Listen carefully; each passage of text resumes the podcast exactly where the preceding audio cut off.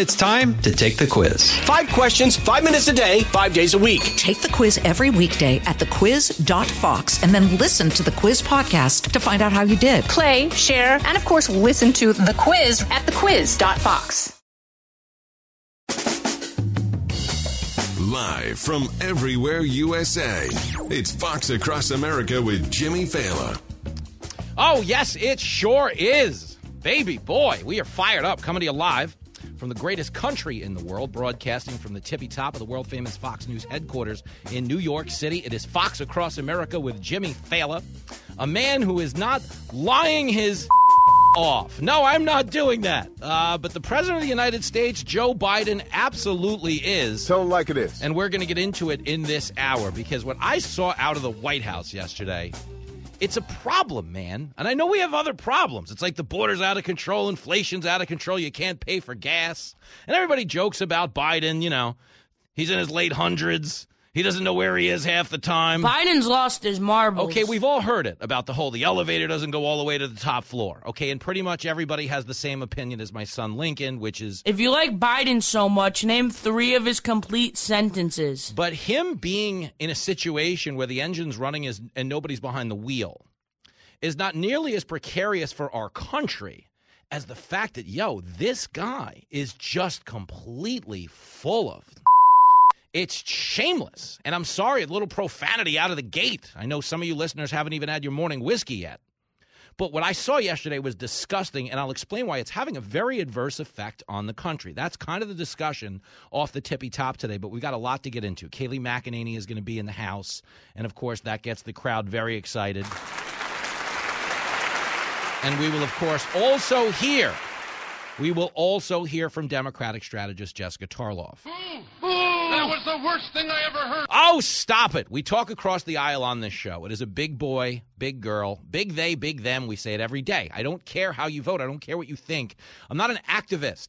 I am just a talk show host. So you call in, you listen in, you ride along in your car, whatever you happen to be doing, you can do it as a Republican. You can do it as a Democrat on the show. Just don't be a.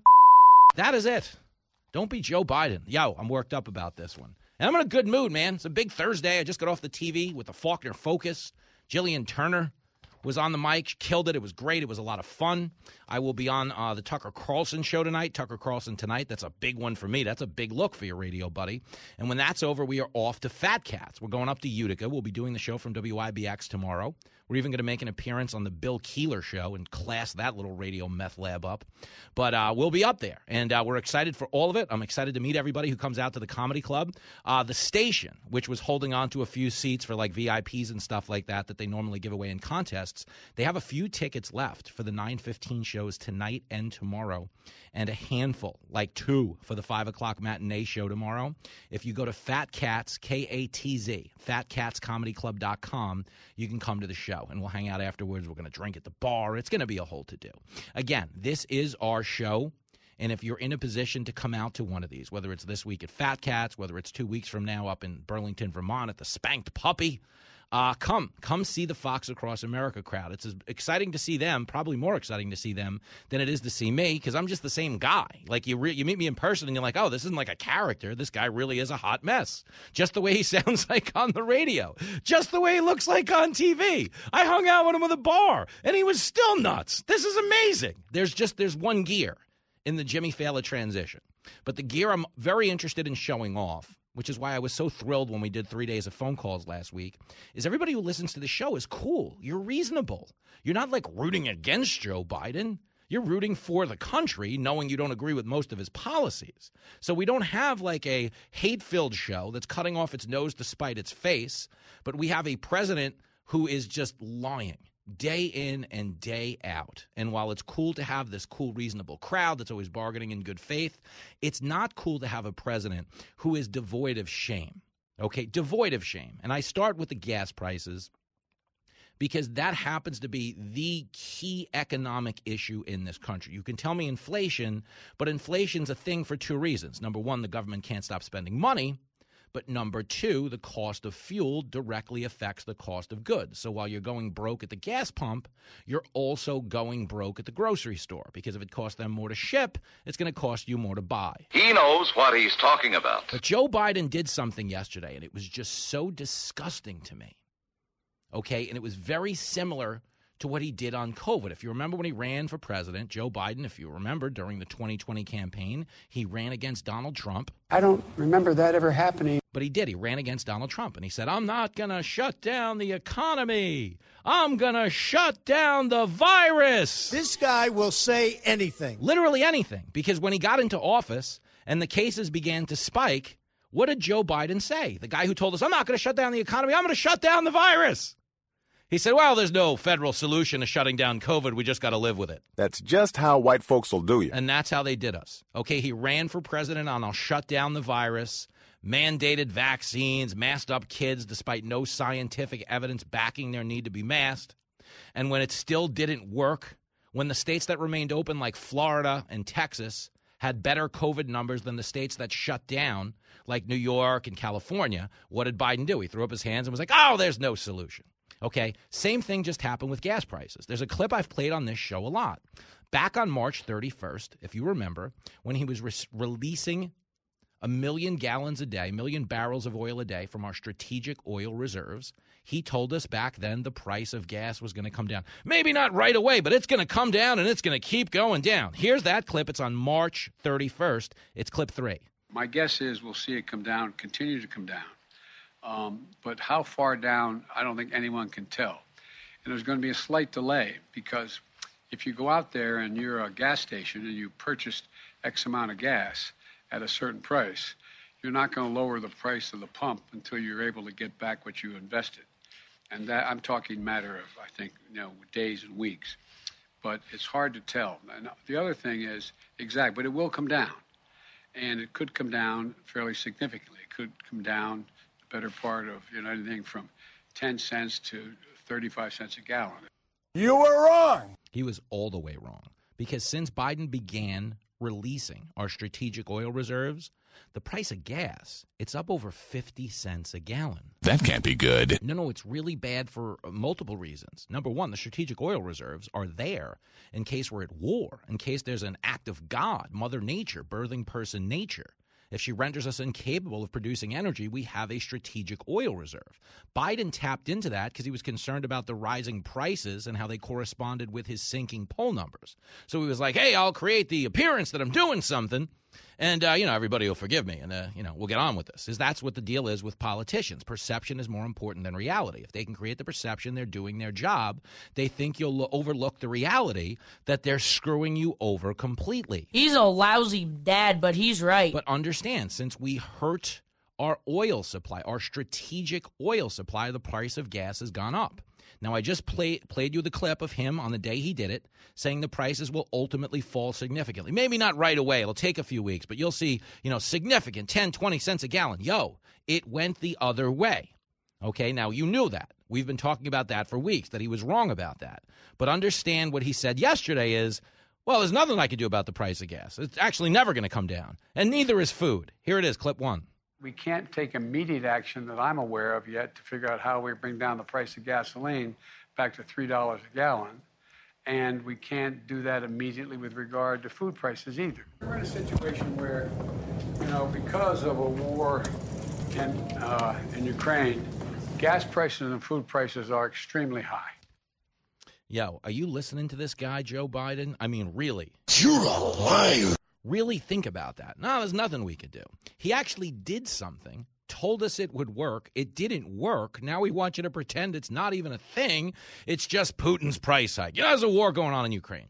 Folks, again, I don't sit here and root against the president for a living. I don't do that kind of radio show. I find them to be one note, I find them to be boring and I just find them to inject so much bile and hostility into people's lives. That's why I'm always over here disparaging myself and playing silly songs, and you hear from my son all the time. I want the show to be a force multiplier of positive energy. It's three hours out of your workday where you're kind of in a good mood, even if the issues of the day put you in a bad one. That's the approach to the show. I mean, that's it. I've given you the recipe. Okay, if you're another host listening in and you want to try to blueprint it, I mean, do it. I don't even care. It wouldn't even bother me. Rip it off. Just, you know, let's make radio cool again. Imagine that instead of a bunch of old guys yelling. Ah! You know, I don't want to do that show. But the point is, when you talk about Biden, there's no way around the fact that he just lies so shamelessly. Okay, and his new White House press secretary isn't better. This is Karine Jean-Pierre flat out telling you again, oh, it's Putin's price hike. Here it is, clip five. The Treasury Secretary says that she was wrong, but the White House was not wrong. The president has consistently noted that the primary drivers of inflation are the pandemic and Putin's invasion of Ukraine. The twists and turns of both these monumental events have affected energy prices and also food prices that we have seen these past several months. This is Putin's price hike, which the president refers to, and that is what Secretary Yellen was referring to. If you if you read the entire transcript, and that's what I'm I'm trying to say to you. She's worse than Kamala. Way, I mean, it's it's that bad. Really think about that. Putin's price hike. It's Putin's price hike. Just understand it's Putin's price hike. You ought to be ashamed of yourself. Yo, this is embarrassing. The price of gas, just so we're clear, was going up for 14 months in a row before Vladimir Putin got involved. Bingo. Okay, 14 months in a row. It's not Putin's price hike, it's Biden's price hike. What Putin's doing has had an adverse effect on prices since then, but only because we're no longer energy independent. When the president says there's nothing he can do, it doesn't mean there aren't solutions. It means there aren't solutions that the people in charge of this country will actually let him enact. I agree with that. That's the truth. The solution is boost production. You boost production like crazy under our soil. The solution's right under our feet here in this country. But this guy ran for president by declaring war, war on the fossil fuel industry because he had to curry favor with the radical left wing of uh, the environmental wing of his party. They wanted a Bernie Sanders presidency. And the only way they were going to vote for Biden is if he was going to enact Bernie Sanders policies. Well, lo and behold, he did. And here we are. So, what are we doing instead of ramping up production, which is the solution? We're trying to get more production. We're begging OPEC. Biden's talking about visiting Saudi Arabia. We're trying to buy it off Venezuela. What do every one of these countries have in common, though? in terms of environmentalism and cleaning up the environment and lowering a carbon footprint and emissions and everything in between. Every single one of these countries produces oil in a far filthier manner than the United States of America. Every single one of them. So all we're really doing, this is you understand the fraud of environmentalism. You know, we talk about, oh, everybody tells you to reduce their carbon footprint. Then they fly off in a private jet. That's true. And it's why people don't take them seriously because they're not subjecting themselves to the same lifestyle changes they're espousing for the rest of us. So that is where they undermine their credibility. But the real fraud that we're talking about here is the U.S. wants to be a leader in the world. So we're not going to produce as much oil anymore. We're just going to go out and buy it from countries that make it far dirtier than we do. That's stupid. Use your common sense. Think about that for a second, okay? It's what the mafia does. I don't want to get my hands dirty. I could go to jail if I kill this guy. So I'm just going to write a check. I'll have him bumped off. You know that little thing we talked about? It's done. Remember, I told you to shove that guy off a bridge if you see him taking a selfie, looks the other way? It's done. Okay? That's what we're dealing with here. We're still consuming as much oil as we always have, if not more. We're just getting it in a filthier manner. Do you understand? We have people in charge of the country that are idiots. Okay, these are stupid people. They don't see the logic, they don't see the reason. And the horror of it all, okay, is they're being led on paper anyway by a president who's just a shameless liar.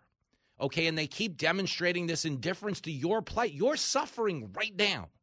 And all they're saying are things like Putin's price hike because they think it'll help them down the road when the midterms come around. Don't be so mad at this guy, okay? Because it's really Putin's fault. And if you buy that, you know, you're an idiot. You're stupid. I'm sorry, I can't help you. Believe me, I do plenty of stupid things. You've seen the clothes I wear on TV, so don't think I'm disparaging you. It's just a statement of fact that you're stupid if you believe Joe Biden. But the issue he's running into now is, oh, Putin's price hike. There's nothing we could do. Never mind that we said there was something we could do March 31st. Never mind that we debilitated our strategic oil reserves. There's nothing we can do. So when you get to the polls in November, remember there's nothing we can do. The only problem with Biden's strategy, there's two of them. One is he's completely full of it with that explanation. Two, at this point, people aren't going to be able to get to the cars, uh, to the polls anyway, because they're not going to be able to fill their car to drive down there. Bought some gas at the station near me. 20 gallons at 450. I'm gonna be homeless, the price is obscene. And they won't let Biden intervene. Baby, I can't fill my car. Guess I'm gonna walk real far. Baby, I can't fill my cup, And baby, I'm so screwed. I told the girl that the prices ain't good. And she said, baby, my neighborhood. They sell a gallon at 4.89. So I will hitchhike again this time. Baby, I can't fill my car. Guess I'm gonna walk real far. Baby, I can't fill my car. And baby, I'm so screwed. Not cheap, cheap, cheap, no. You're hanging out with Jimmy Failla on Fox Across America. Jason in the House, the Jason Chaffetz podcast. Dive deeper than the headlines and the party lines as I take on American life, politics, and entertainment. Subscribe now on FoxNewsPodcast.com or wherever you download podcasts.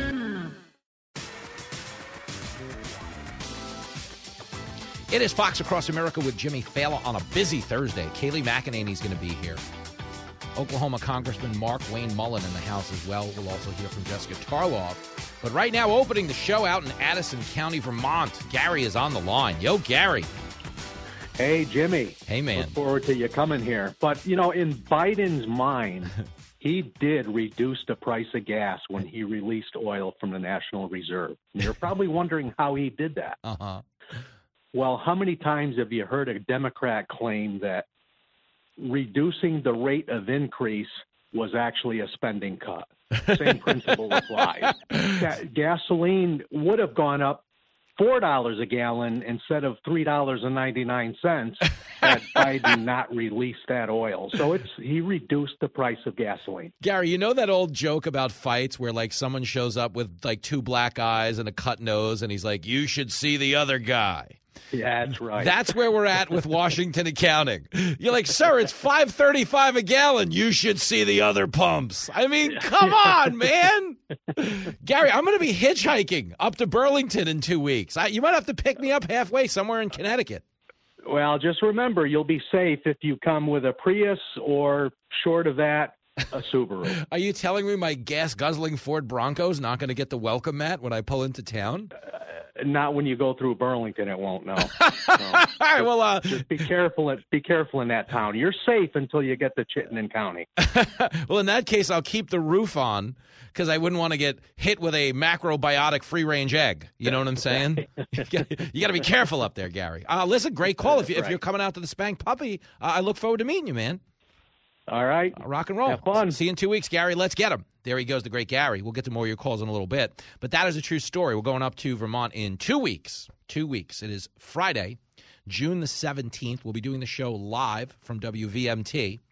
And then we're taking our talents over to a place called the Spanked Puppy. What the hell did you just say? I know, it sounds like something my producer gets called down to HR for, but it is, in fact, the name of an establishment.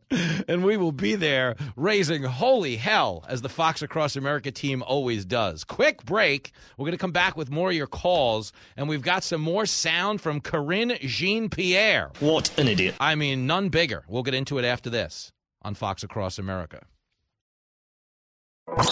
Out of the gates and ready to go. Hey, it's Hutton with Withrow. Hot Mic is here on the Outkick Network. We've got your afternoon covered with the latest sports discussion, and it's available wherever you find your audio. Daily analysis and news. He is hot. I am Mike. Actually, my name is Chad. His name is Jonathan, but you get the picture. We're going to bring it every single day. Whatever you want to call us, we'll respond to. We just want you to respond to what we're dishing out every day. And while you're here, we hope you subscribe to the podcast, like, subscribe, and share.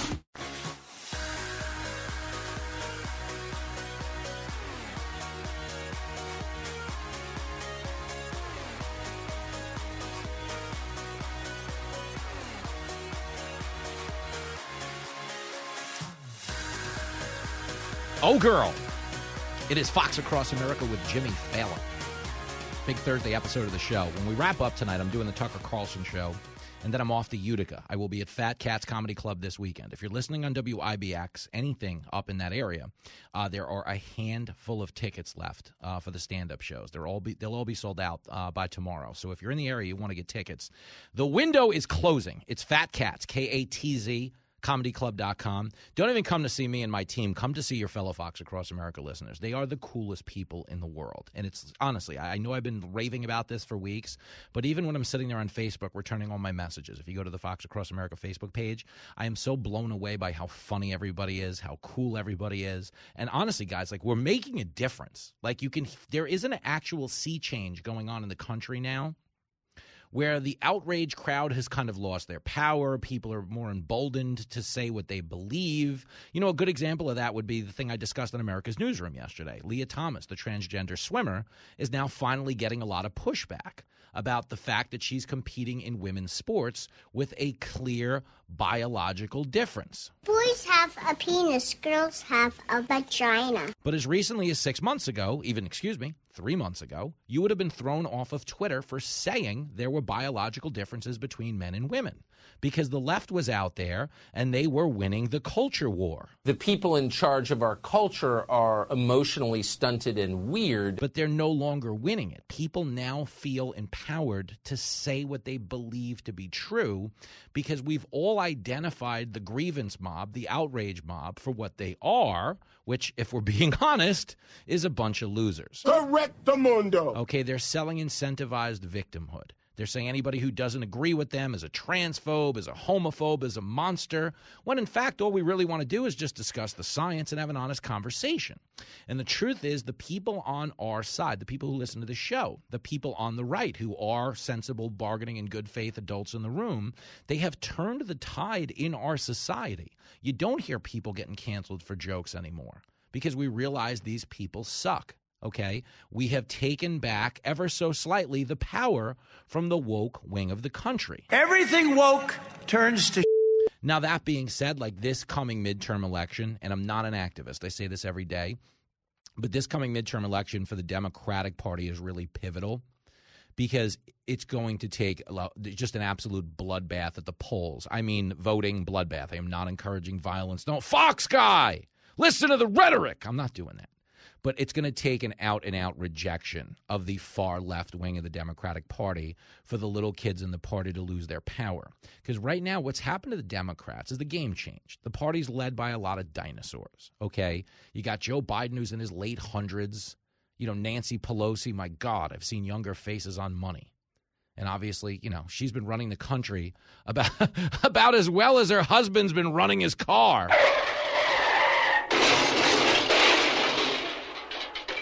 But what happened is they were the establishment power brokers in the party, but they do get pushed around now by the younger, more vocal and visible members of the party. You know, the Ilhan Omars of the world, the AOCs of the world. AOC is a dope. Okay. Because that young vocal minority within the party, they've been the one weaponizing grievance. You you're a misogynist, you're homophobic, you're racist. This was never the Pelosi playbook. Nancy Pelosi wasn't actually the woman 10 years ago that, after the death of George Floyd, would have actually donned African kente cloths and a hat and knelt inside the Capitol. That was embarrassing. But she became a full blown racial panderer because the younger wing of the party hijacked the party. Now, if the younger wing gets smoked in the midterms, the party has no choice but to pivot away from this woke garbage and start engaging conservatives on the idea battlefield.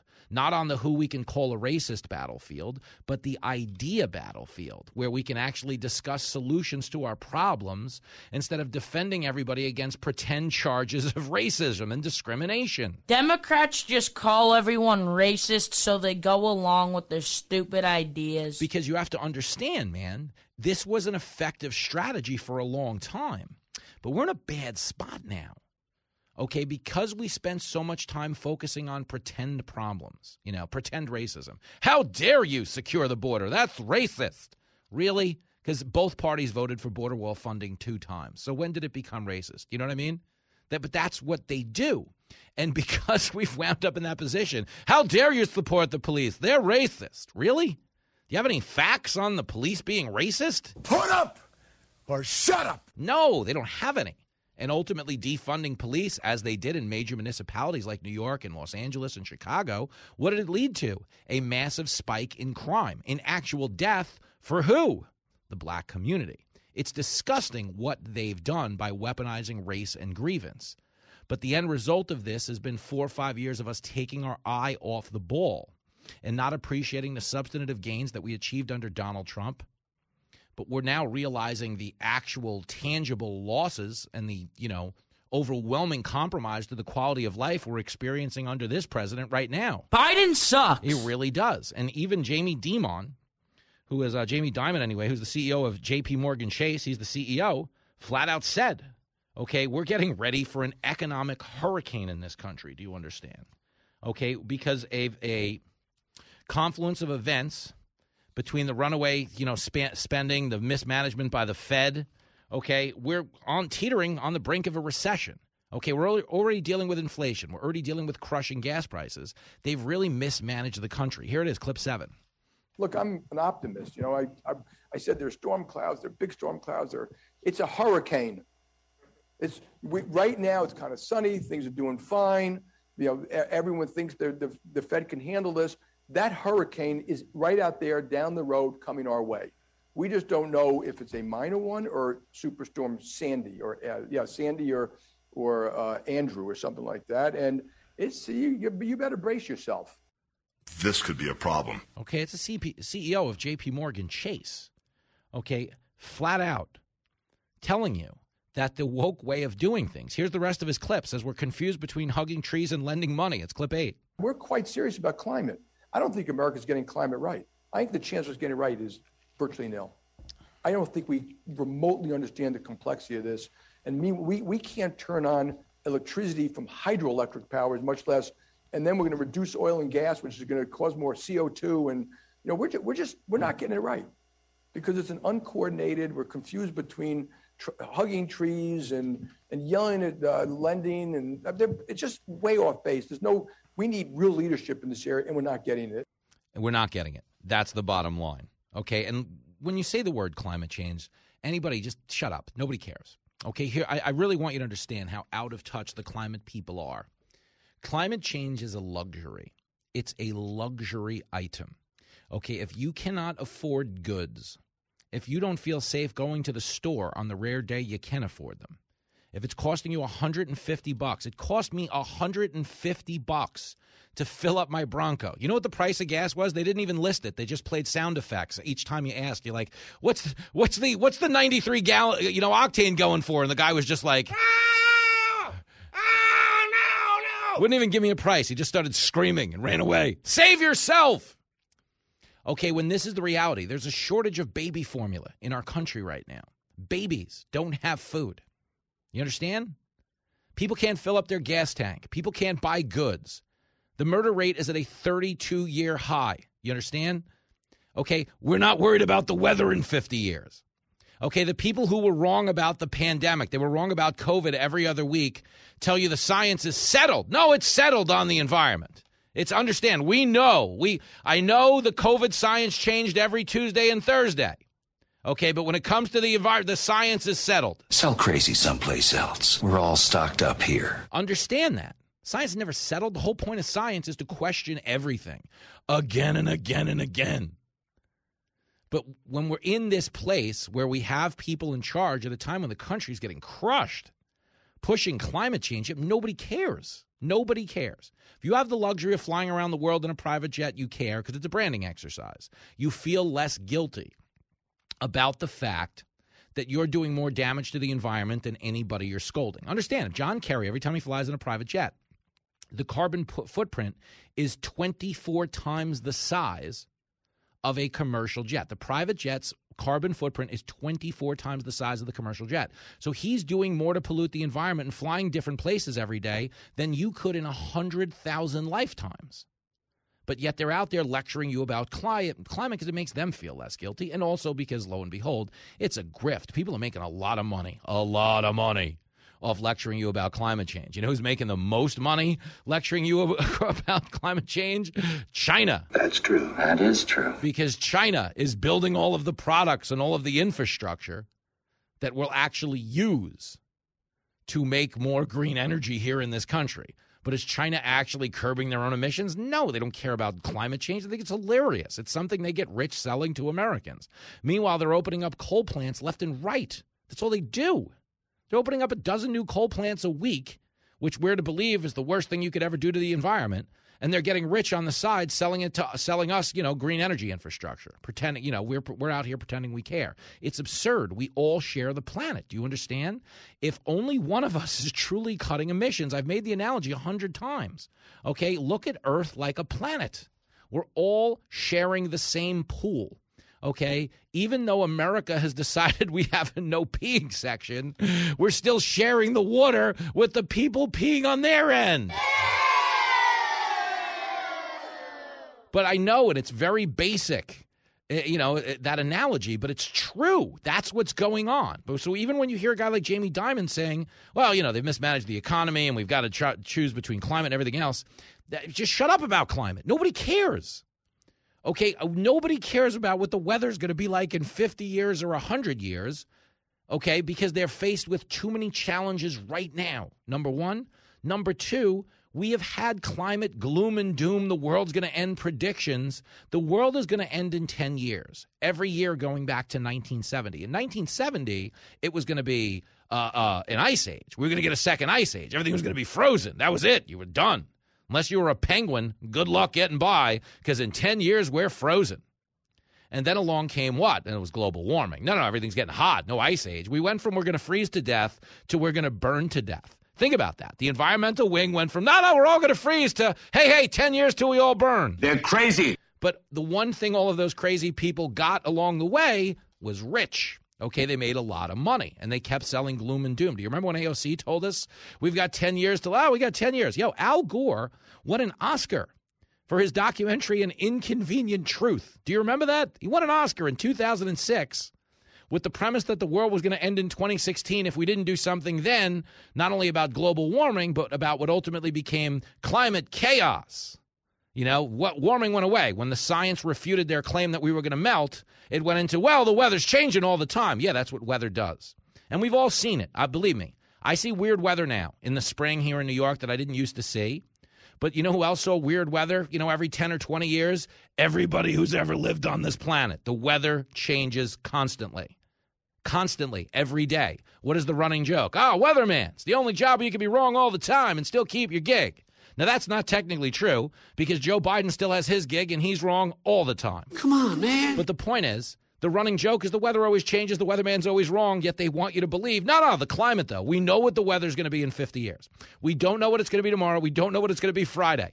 But we know what it's going to be 50 years from today. Come on, don't bullshit me. But when you start saying things like that and forcing real tangible change on people at the expense of their own standard of living with no regard, okay, for changing your own, number one, it's why people don't buy in. Okay, but number two, it just demonstrates such a sociopathic indifference to this moment, to now.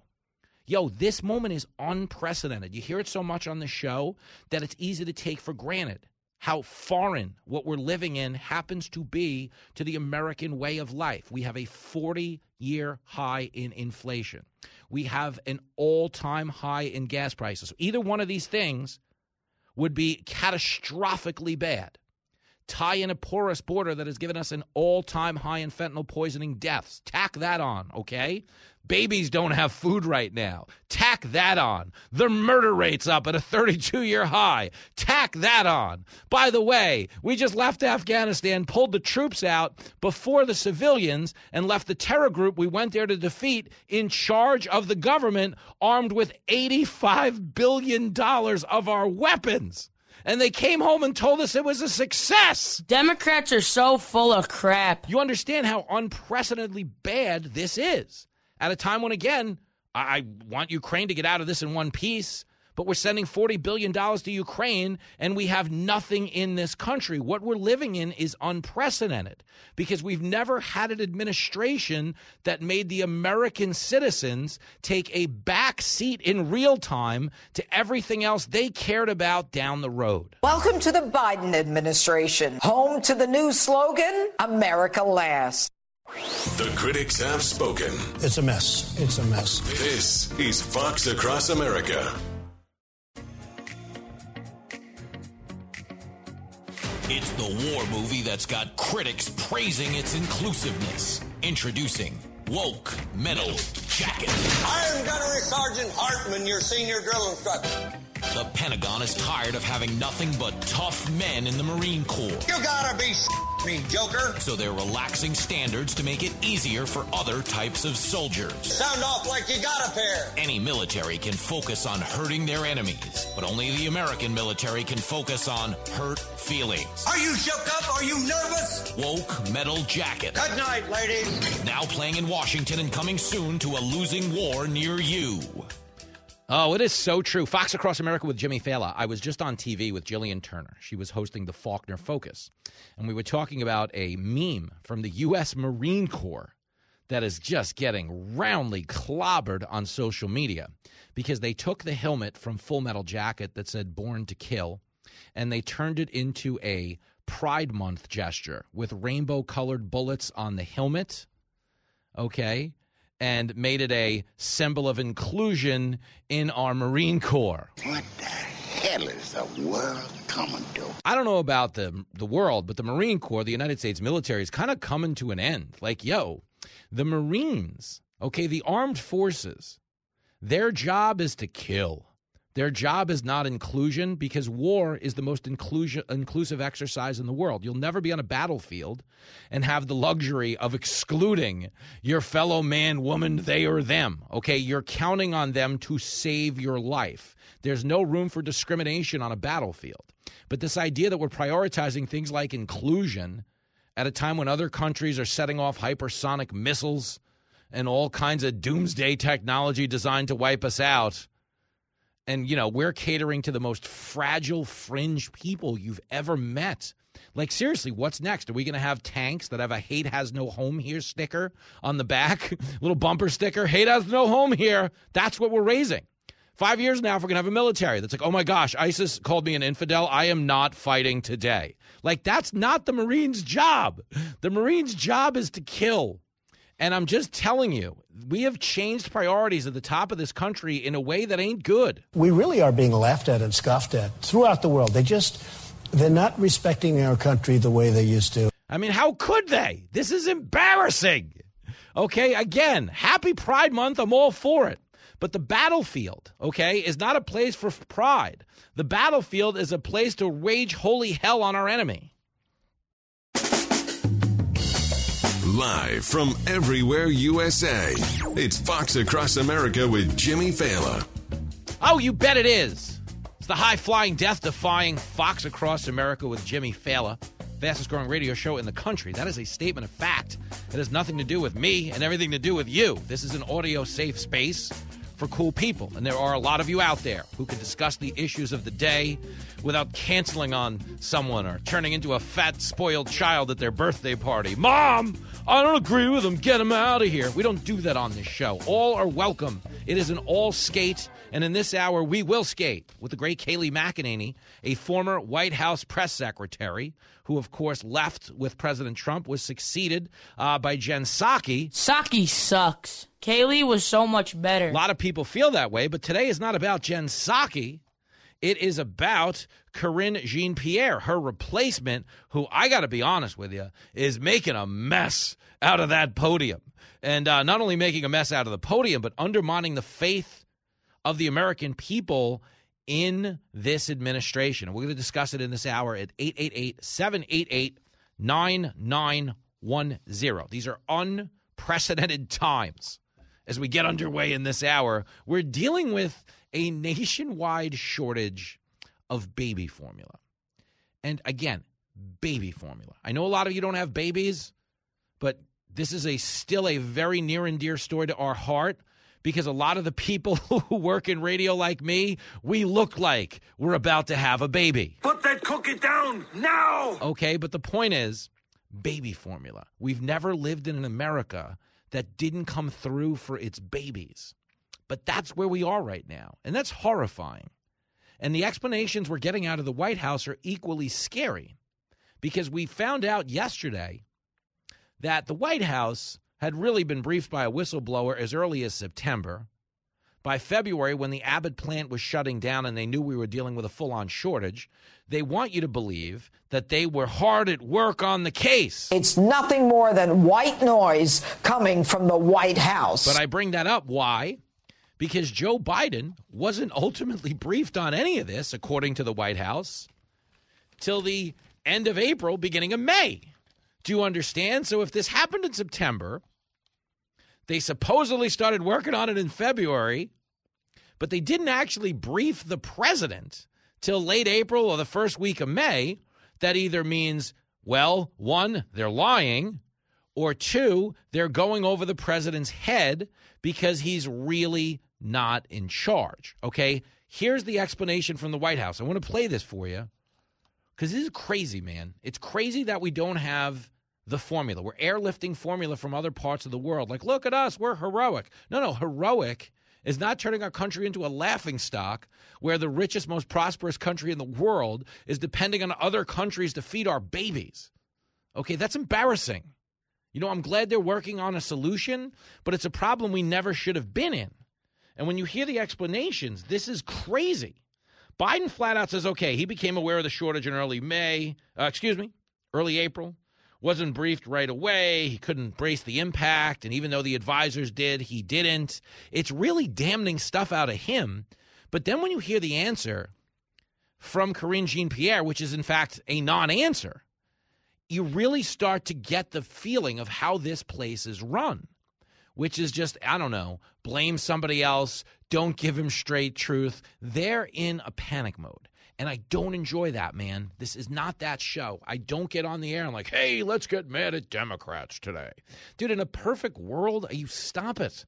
I would talk to you about like food, video games, you know, probably a lot of Elvis. I like Elvis a little too much. Like at this point, this point, I look like Elvis in the last three weeks of his life. You're killing yourself the way you eat. You fat f- look at you. I mean, really though, I should be walking around in rhinestone jumpsuits although it'd be a little bit toned down compared to what I wear on Gutfeld. The point is, okay, I don't want to be sitting here hooting and howling about how bad things are in the country, but you got to play the teams on the schedule when it comes to talk radio. And unfortunately, every day since this jackass got into office, it has been one problem after another. But I mean problems of our own making. Okay, the border was not a problem when he took office. It was secure. We had cut illegal border crossings by 80%. We didn't have 107,000 fentanyl overdose deaths the previous year. We do now because the border's open. Okay, inflation wasn't anywhere close to the rate it's at now. Not even seven points ago, okay, is where inflation was when Biden took office.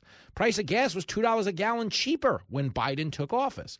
What made gas go up? Biden's actions on energy. Okay, what made inflation go up? Biden's print and spend economics. What made fentanyl overdose deaths go up? Biden's new border policies. All of these things are a crisis of his making. And they've put so much emphasis into blaming other people. What did he say about the baby formula shortage last week? Well, I'd have to be a mind reader to have known this was going to be a problem. What, but, but really, though? Because if you were briefed on it, you know, even by his standards in April, he's going to tell you early April in the clip I'm about to play you. Okay, we didn't hit the shortage till the middle of May. So, what are we really talking about here? Other than they don't want to take responsibility, they're overwhelmed by the amount of problems that they have caused. And we're really witnessing people, it's fascinating, on this high of a level that are in an actual tailspin. Okay, and I say that like I've been in tailspins in life. Like I've, I'm sure you all have, where you just can't do anything right. Some of it's your fault. Some of it's just, you know, a bad, you know, confluence of events where a couple of things went wrong that weren't your fault, a couple of financial hardships, like you got a flat or your engine blew and you're in the hole financially. And now the pressure of being in the hole financially, you know, led you to make some other dumb financial decisions that were influenced by the pressure you felt. Now you're in a real pickle. You know, we've been in that position except we're usually doing it with our lives or us, the family we're raising. The Biden administration is in that tailspin on behalf of an entire country. And it's really it's fascinating to watch, but it's also in part terrifying because the people running this country right now, I'm going to play the clips to prove it. We're being led not by actual politicians or elected officials. This is like there should be a tent, just a straight tent over the White House because everybody in it right now is just a clown. Here's Biden explaining the baby formula situation. It's clip 12. The shortage of baby formula is due to the closure back in February of one of Abbott's infant formula plants. We need to take immediate action to stop contam- We needed to take immediate, immediate action to stop contaminated, contaminated formula from hitting store shelves and putting American children at risk. I became aware of this problem sometime in after April, in, in early April, about how intense it was. Oh man. What in the wide, wide world of sports is going on here? Think about this. Shortage of baby formula due to the closure back in February. In February, I became aware of the problem sometime in after April. Yo, crisis happened in February. We were alerted in February, but I was alerted sometime in April. Like, yo, so who's in charge would be a fair question to ask, number one. Number two, he doesn't realize that he's implicating himself and he's implicating his entire administration when you allow that big of a gap in terms of number one, them addressing the problem, number two, him being dealt in on it. But here's more Biden saying he could not have anticipated the impact of losing the baby formula fact facility. Here's clip 13. The question is whether or not there was a, this could have been moved quicker. Why didn't you act sooner? Um, well, I don't think anyone anticipated the impact of the shutdown of one facility uh, in, uh, uh, in the, the, the Abbott facility. And so once we learned of the extent of it and how broad it was, we kicked everything into gear. And I think we're, uh, I think we're on the way to be able to completely solve the problem. You were lying your ass off. But here is Biden, and it's not great audio, admitting he didn't understand the impact of the shortage. Clip 14. Did any of the CEOs just tell you that they understood it would have a very big impact? They did, but I didn't. Did you hear that? Did anyone, eh, you know, explain to you the severity? Did they understand the severity, the impact that the shortage would have? Biden said they did, but I didn't. Get him out of here. Get him out. So this is a president admitting, in a moment of rare candor, that he didn't understand the impact it would have on babies to shut down a baby formula factory, one of the three biggest in the country. This is the biggest schmuck I've ever met. I mean, if time was you could shut down one of the three biggest producers, you wouldn't have an issue. Wait, what? I mean, in what world do you not know that's going to be an issue? But here is Karine Jean Pierre being asked why Biden didn't know about the formula shortage until April. This is fascinating stuff, a fascinating answer, if only because she doesn't give you an answer. Here it is, clip 15. The president says he didn't understand how bad the issue was until April. So is it that you were working around the clock since February to address this serious problem, but the but the president didn't know. Just just want to be clear about that. So the White House has been working uh, with uh, with uh, with the across government uh, to make sure since day one of the recall to do everything that we can. So then perhaps the president wasn't aware of the work that was going on around the clock since February to address Look, the issue. I mean, the president has multi, multiple issues, crises at the moment. Girl, please stop talking right now. But she didn't stop talking. Here she is getting pressed again on why the president wasn't, if they started working on this day one, and understand they didn't start working on this day one, because last Friday I played you a clip of Karine Jean Pierre on Air Force One. She was asked who's in charge of the baby formula task force, and she said, I don't have a name on that yet. Ha ha ha. And if she didn't have a name on that yet, that meant there wasn't one. But here's a little more of the Q&A. It's clip 16. The president said that he didn't, didn't wasn't informed about that until April, uh, and then waited a full month to invoke the Defense Production Act.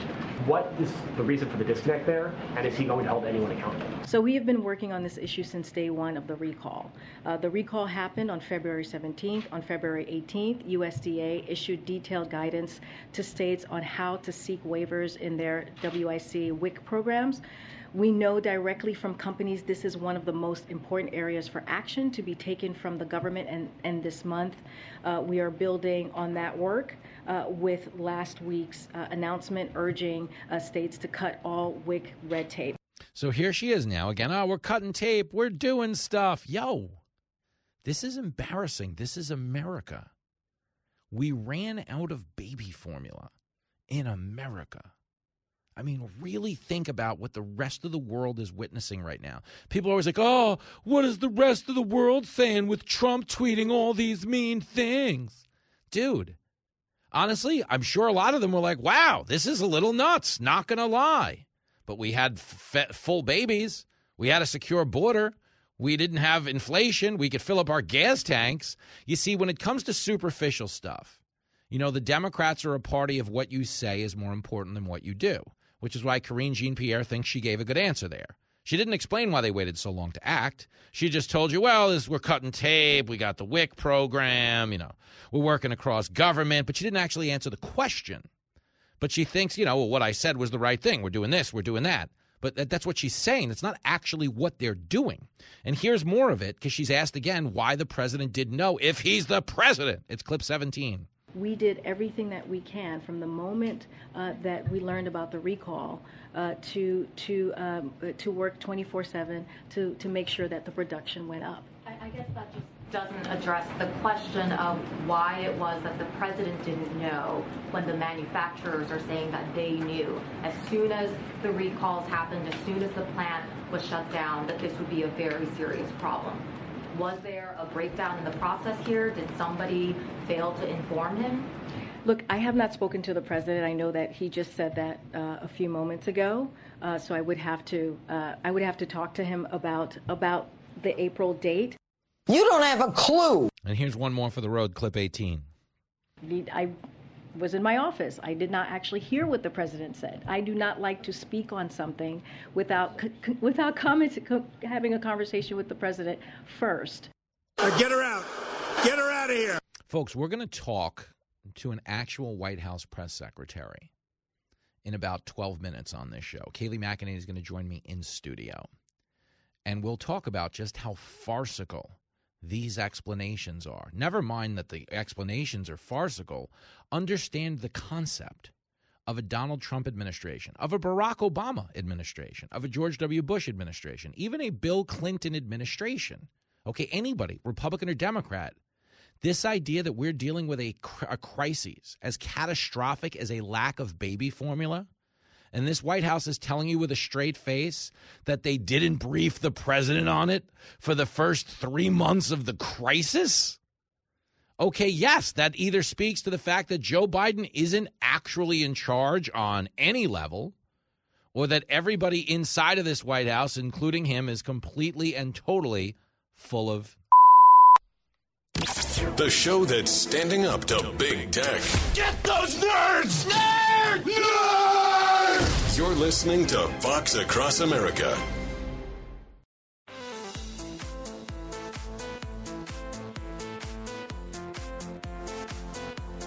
Oh, yeah.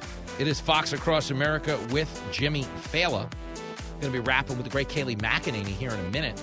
And the thing I really want to talk to her about is the fact that it's not normal. It is not normal for a White House to say, ah, we've got this major crisis. Don't worry about the president. We'll handle it ourselves. Yo, that really does make you think the guy in charge is not actually in charge. We have a president that is clearly not all there. Okay, when they're handling a crisis without him. Okay, she says we were working on this 24 7, which I don't believe to be true, but understand that a whistleblower alerted them in September. They want you to believe they started working on it in February. Biden, by his own admission, didn't find out about it till late April.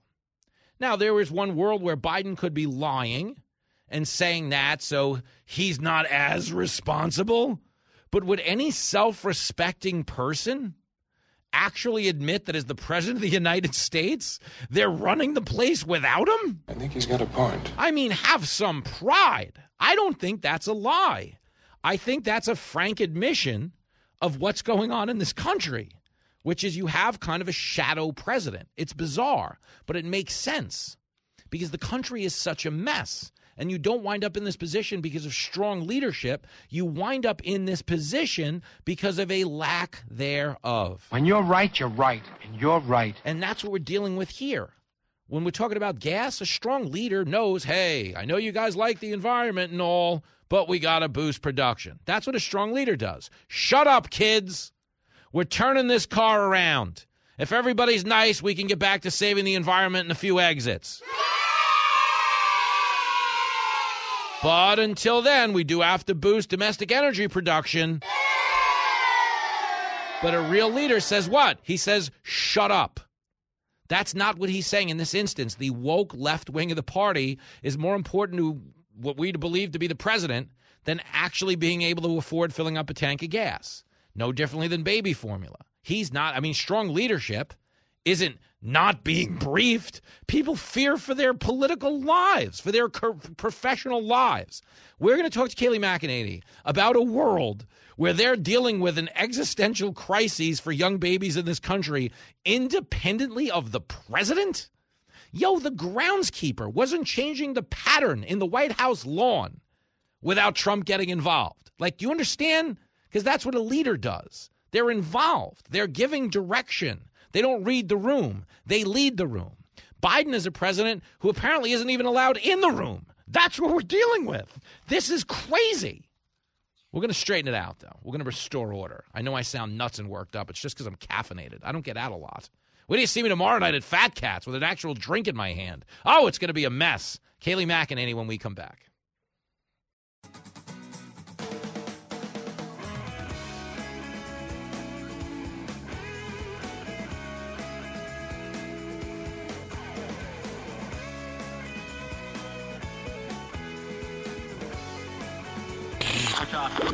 Then and now. Ordering baby formula, then. Excuse me, could I get by? I'm just trying to get two cases of baby formula to throw in my cart. Of course. Let me help you with that. How old's the baby? She's two months. Aw, that's so sweet.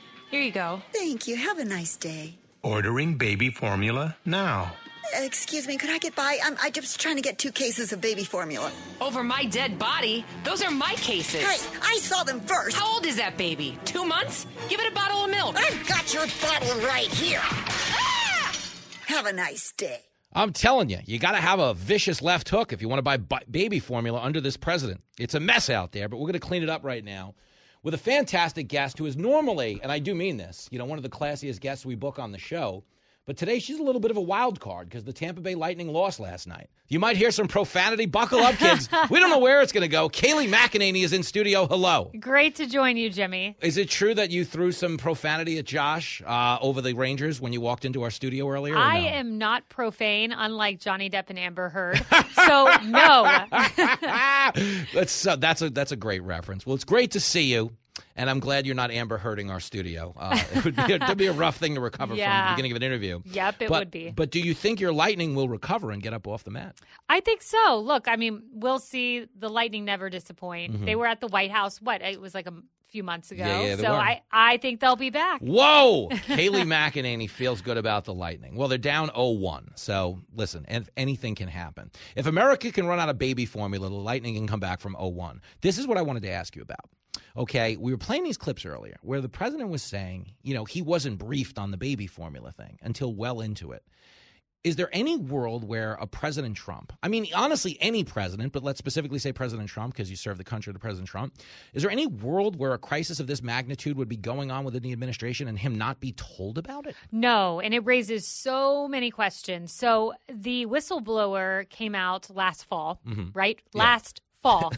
you have the plant closure or at least pausing production in February, uh, and he learned about it in April. Okay, why is the question? Why did he learn about it in April? And, and President Trump's White House, he knew about what was going on. Yeah. But did are they just so incompetent that no one thought it was that big of a problem? That's question number one. You know, Jen Psaki said that they've been working on it for months. So, you know, thou doth protest too much. Mhm. Or do they just not think the president's relevant? One of his economic advisors, Yeah. Brian Deese, was asked by Jake Tapper, why didn't you tell the president? He said, well, we told the relevant people. Okay. Wow. Yes, and I'm paraphrasing. Think about that, though. The Yes. guy's supposed to be the leader of the free world, and he's on like the timeout step. You know, when like you're moving and you have kids that are just in the way, so you give them pretend jobs. I'd be like, Lincoln, can you go get the monsters out of the washing machine? And he's like, There's monsters, and he runs away. That's our president. They're like, we, we got a baby formula crisis. Joe, can you go get the monsters out of the washing machine? That is a great analogy. I just am now learning about the fake task because my daughter's two and a half now, so I can Uh-huh. rationalize with her. So I'm like, go ask daddy, go do this. Yeah, it's, it- it's it- funny because, like, looking back, I realized I was getting assigned those tasks. You know what I mean? Like, Jimmy, you Yes. watch I heard there's an alien in the backyard, and I'm like, I am so on it. And that's Biden. He's walking around the White House yard looking for ET right now. That's right. It- it's not good, and I don't doubt it. It would just be one more alien entering the country under Biden. Hey yo, sorry, Kayleigh That was McEnany. low, is, Jimmy. Well, That was well, low. on this show. That was actually pretty high. Uh, Kayleigh McEnany is in studio against her better judgment. We're having a grown up talk. Uh, this is her first time in the studio since the toys crash landed on the desks. Um, now, these toys are from my childhood. Okay. I am 44 years old, so I'm older than you. Do any of these, do you recognize any of these toys or are they beyond you? Is there anybody in your orbit that has like So- a Star Wars or anything like that? I walked in. I have not been in here, as you noted, since you started the show. And I thought to myself, am I in a museum? and no, because I was born in 1988. Oh, So. I'm a youngin. Yeah, yeah. Um, do any of them look familiar? I, I mean, the football helmet. Yeah, there you go. but other than that, that's wow. Well, that's He Man. I didn't mean to age you. No, no, that's fine. I don't care. I gave you my age. It's cool. It actually does. It looks. It kind of looks like the inside of a van that promised you candy, you know, to like court you in. But it's it's just the vibe of the studio. but that is like the Star Wars Millennium Falcon. That is a GI Joe. Um, those are some wrestlers. That's He Man. We keep having this debate about He Man. That's a prescription drug called Bidenica. It's a sleep aid made out of Joe Biden press conferences. If you I would listen to it, I'll make. Josh cue it up. Josh, do you want to play her Bidenica? Tell me we can't get rich off of this. Let's play it for Kayleigh. When you're ready, Josh, just give us the heads up. Tell me we won't make money on Shark Tank if we sell this. It's coming. If you're having trouble sleeping, ask your doctor about Bidenica, the sleep aid made from 100% Joe Biden press conference. The best way to get something done, if you if it holds near and dear to you that you uh, um, like to be able to. Anyway. Bidenica has a patented blend of confusion and forgetfulness that will calm the most overactive brains. COVID has taken this year, just since the outbreak, it's taken more than 100 years. Look, here's the lives. It's just, it's when you think about it. When they sold out American jobs and killed the Keystone Pipeline, it kept me up all night worrying about how we'd pay our bills. But then I got Bidenica, and I've never slept better. Sometimes when I get hopped up on sugar, my parents give me Bidenica so I pass out. Other times they give it to me during the day, probably so they can do the deed. Gross. Warning people who have used Bidenica have experienced rapid lying and an inability to secure the southern border. Others have hallucinated and fought breakfast cereals. Corn Pop was a bad dude. Ask your doctor if Bidenica is right for you. So tell me, Kayleigh McEnany, if we went on Shark Tank, could we not sell Bidenica? I think you could. Because you can't stay awake watching one of these. He doesn't do a lot of them anymore. I, But- you you saw that poll where like the number one issue is poor leadership. I think you got something there. One of the sharks is on board. Hold on a second. We're making money on this show. Nobody listens. We got one shark. We only need what? One more to go, and we make the money. I think that's right. I'll find you one. Emily Oh. Compagno's down the hall. Oh, Just a few she's always on up. board. But by now, outnumbers over. She's half in the bag. She just goes along with anything we say. I kid. Kayleigh McEnany is in studio. Well, another thing I wanted to get your take on is we do have a new new White House press secretary who succeeded Jen Psaki, who it's she's doing this weird thing where she's not answering a lot of questions. Like she might think she is, but this is what I wanted to ask. Are you starting to see? It's not the same hostility you faced. It's just not. We all know that. I don't want to belabor the point. But they are at least demonstrating some intellectual curiosity now. Beyond just Peter Doocy and Jacqui Heinrich, there's a, other rumbles now. Is there a moment where the media might actually subject them to the type of incoming fire you faced? No, there's not. And I'll give you a great example of why. Mm-hmm. Uh, Jen Psaki, I believe, was her last press conference. Mm-hmm. There was a reporter, I forget which outlet, but he started shouting over her as she Yeah. spoke. And the White House Correspondents Association, like the good old boys club, they all band together and they think they're so cool. They run to the press secretary's office, like demanding things, and you know there are the warriors. Well, they came out, they put out a statement uh, that it was unacceptable that she was interrupted, and should this occur, they would I, I forget the penalty, like exile him from WACA. Okay, where were you my entire tenure when I was being yelled at by all of you issuing the statement as I was speaking? you were legitimately as a White House press secretary like the visiting team at a Philadelphia Phillies game, where they'd be like willing to throw beer at you, punch the mascot, anything. But yet, you're right. They're, they were so protected. And there is this crazy double standard. But like what I'm trying to wonder is there comes a point for the press, right? Where it actually doesn't benefit them to be shilling for a president that's so historically unpopular. So I'm trying to figure out is there a day where they try to start at least distancing themselves from him? Maybe not, again, as hostile as what you faced from the Philly faithful that were punching police horses and stuff. But, but is there a, a world where they at least try to start separating themselves from the administration just so they can endorse whoever comes next with any credibility? Yes, and you're starting to see that. You Yeah. know, Jake Tapper asked some tough questions of that economic advisor. I noted to you, you're starting to see stories with leaks. Yeah, you know, yeah. the Trump administration had leaks all day, every Mm-hmm. It was terrible in, that regard, the leaking at least. But you're finally starting to see the articles, like uh, the NBC article that came out. Two dozen current and former administration officials speak on a condition of anonymity. Uh, the leaking means that people are trying to jump ship and the media is noticing it, but still covering. Even in the NBC article, they're Yeah. saying, oh, you know, he's been faced with historic challenges. They found a historian. Mm-hmm. What's next? Locust? I'm thinking to myself, the last president. Pretty sure he had some historic challenges. I don't know, a once in a generation pandemic. and, and and what's so fascinating about that too is like the last president's the reason we have a vaccine. But I was going to ask you this: if Donald Trump's the president right now, I'm willing to bet like most of the Democrats in this country aren't vaccinated Mhm. because they had so uh, you know trashed this vaccine. They were treating it like he was making it with Barron for the school science fair. They're like, oh, he's making it himself. This is garbage. I mean, Biden and Kamala spent the whole campaign saying this isn't going to go through the right process and you know not not the right scrutiny. So could you see a world where if this is a second Trump term, we have a unvaccinated population that leans to the left? Absolutely. If he was president now, um, you you note Mm-hmm. Yeah. Kamala, Joe, they Mhm. all had vaccine hesitancy, which now is the greatest scourge you could ever have in society. Is be someone who questions the vaccine. Look, I'm vaccinated, but everyone has their personal choice. Mhm. Totally. Yeah. If President Trump were president, you'd be questioning. D- Despite the fact that it is the CDC, you know, Yeah. a separate entity that greenlights all this, and Uh-huh. it just goes to show the politics of it all. It's so true. We're talking to the great Kayleigh McEnany in studio.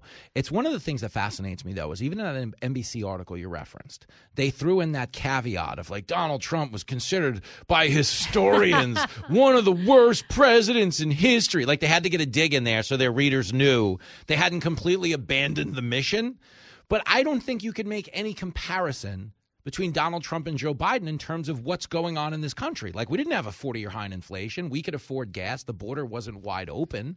You know, we had baby formula on the shelves. Like, there's no world where Joe Biden is substantively in the same conversation with Donald Trump. But I, the rest of the world knows that if you look at the poll numbers. But do they not know it, or are they just trying to like keep a straight face, hoping they'll turn it around? Like, how do you say that with a straight face? I guess is my question. Well, because to them, the tweets were everything. You know, It's President true. Trump, when he tweeted Yeah, yeah. personal things, uh, you know, that was everything to them. Uh-huh. That that made him the worst president. They said, never mind, there were not Donald Trump silhouettes. Stickers on gas pumps pointing to the gas prices.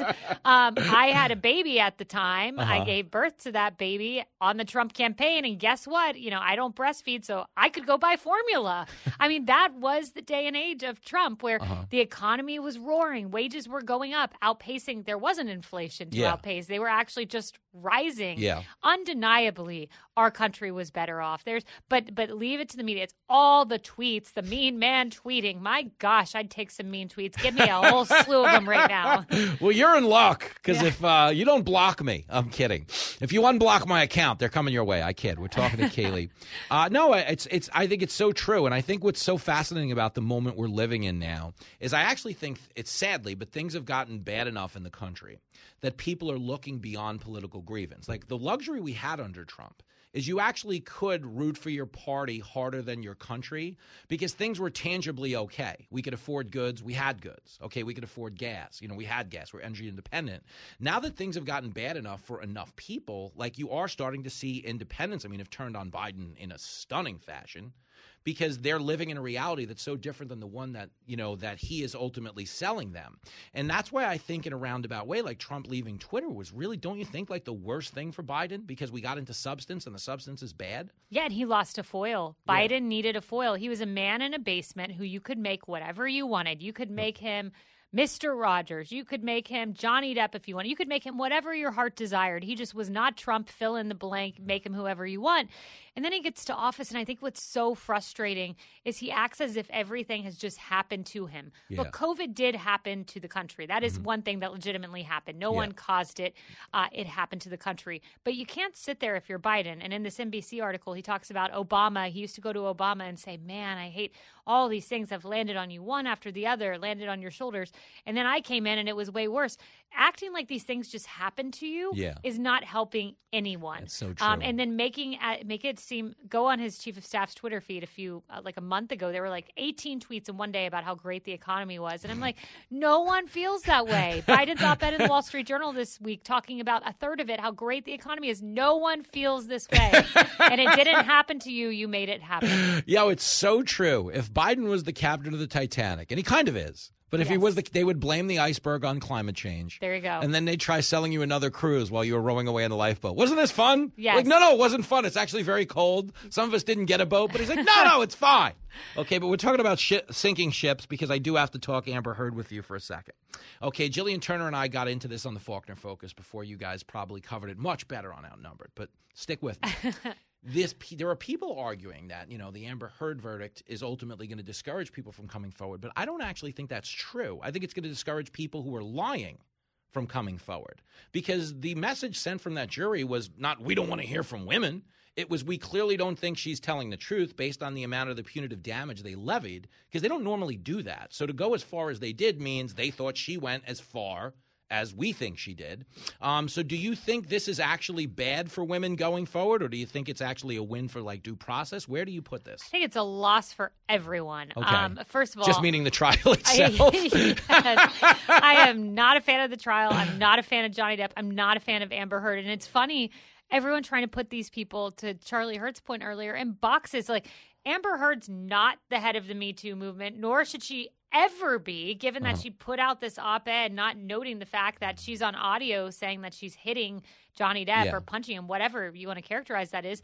And Johnny Depp, people are putting him on the pedestal as like the picture of due process and the good guy who's vindicated. No, if you want that, go for Brett Kavanaugh.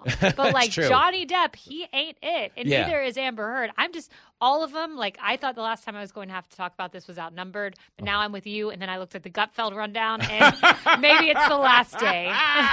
the grand finale, the going out of business sale. You know, they always have those in Times Square. Maybe we'll finally have one story go out of business. Yes. Kayleigh McEnany, business always booming when you're here. Thank you for this. Good luck with the lightning. Thank you. And All with Gutfeld this evening, I need Oh, it. it's it's going down tonight. Make sure you There you watch go. Gutfeld. It's going to be a banger. Um, and you have to watch. I, I'm facing off against Abby Hornacek on Tucker tonight in the final exam, and she's going down. Like I know I'm friendly with all the women in this building, but that's all on hold for five minutes tonight on television. This is war. We're playing prison rules. I'll be watching. I'm competing on behalf of all the community college graduates who majored in intro to Xbox. This would be a big win if we take down down a UCLA gal. So I'll be ready to go. I'm rooting for you, All right. even though I love Abby.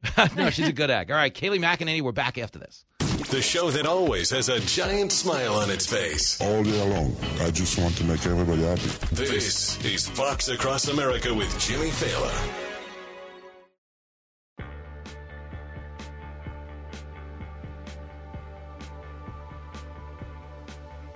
Inconsequential. Doesn't matter. Those are the words Kayleigh McEnany used to describe Joe Biden, your president, who has admitted himself he wasn't briefed on the baby formula shortage in this country. Yo, the president of the United States was given a pretend job. They distracted him while the adults were working on real stuff. Do you remember that montage I always play about the adults being back in the room, you know, when Biden took over? Anybody who has any um, connection to reality about what is going on around them should have watched that and said, the adults are back in the room. It, it seems as though we have a, uh, a professional adult once again in the White House who's just simply doing the work. Really, the, the theme I would say is the adults are back. Still, it is a relief to have adults in charge. Now we have adults in the White House. Okay, the adults are back in the room. Um, there is a sense, I think, the world over that the adults have returned. We have an adult in the White House now, and it's glorious. That was absolutely dreadful. Yes, so as it turns out, the adults are back in the room, but Joe Biden isn't considered one of them. Live from everywhere USA, it's Fox Across America with Jimmy Failla. It is Fox Across America with your main man, Jimmy Failla, fired up in this hour.